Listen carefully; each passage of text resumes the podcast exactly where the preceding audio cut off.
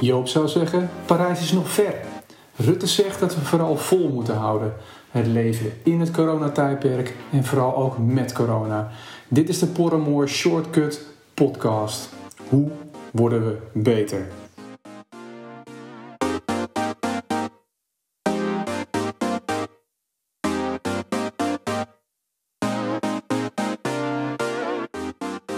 De Shortcut-series. Omdat we op zoek zijn naar fundamentele principes en de koninklijke route. Maar ook naar slimmigheidjes.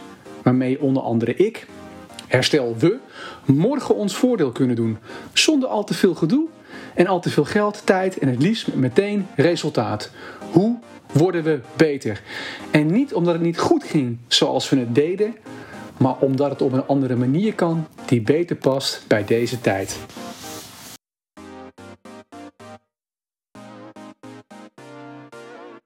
MV-aanbestedingen in de openbare ruimte, een instrument in ontwikkeling. Volgens hoogleraar Jan Rotmans is het bijna crimineel dat duurzaamheid in twee derde van de aanbestedingen niet leidend is.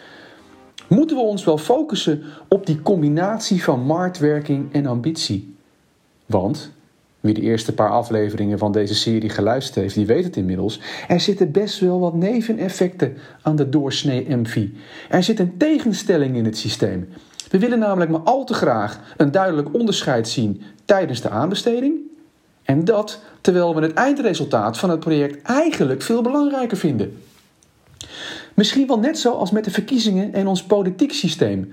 Partijen hebben een ambitie en een visie voor over tientallen jaren, maar willen met het verhaal nu al het verschil in kiezers zien, terwijl het ze daar eigenlijk niet om zou moeten gaan.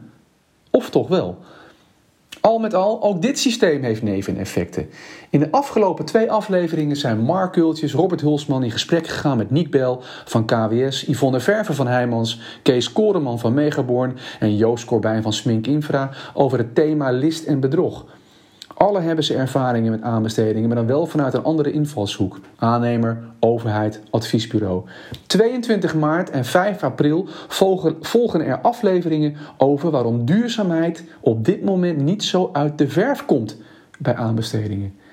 Interessante informatie die we samen kunnen gebruiken om de huidige crisis over milieu, natuur en klimaat te lijf te gaan.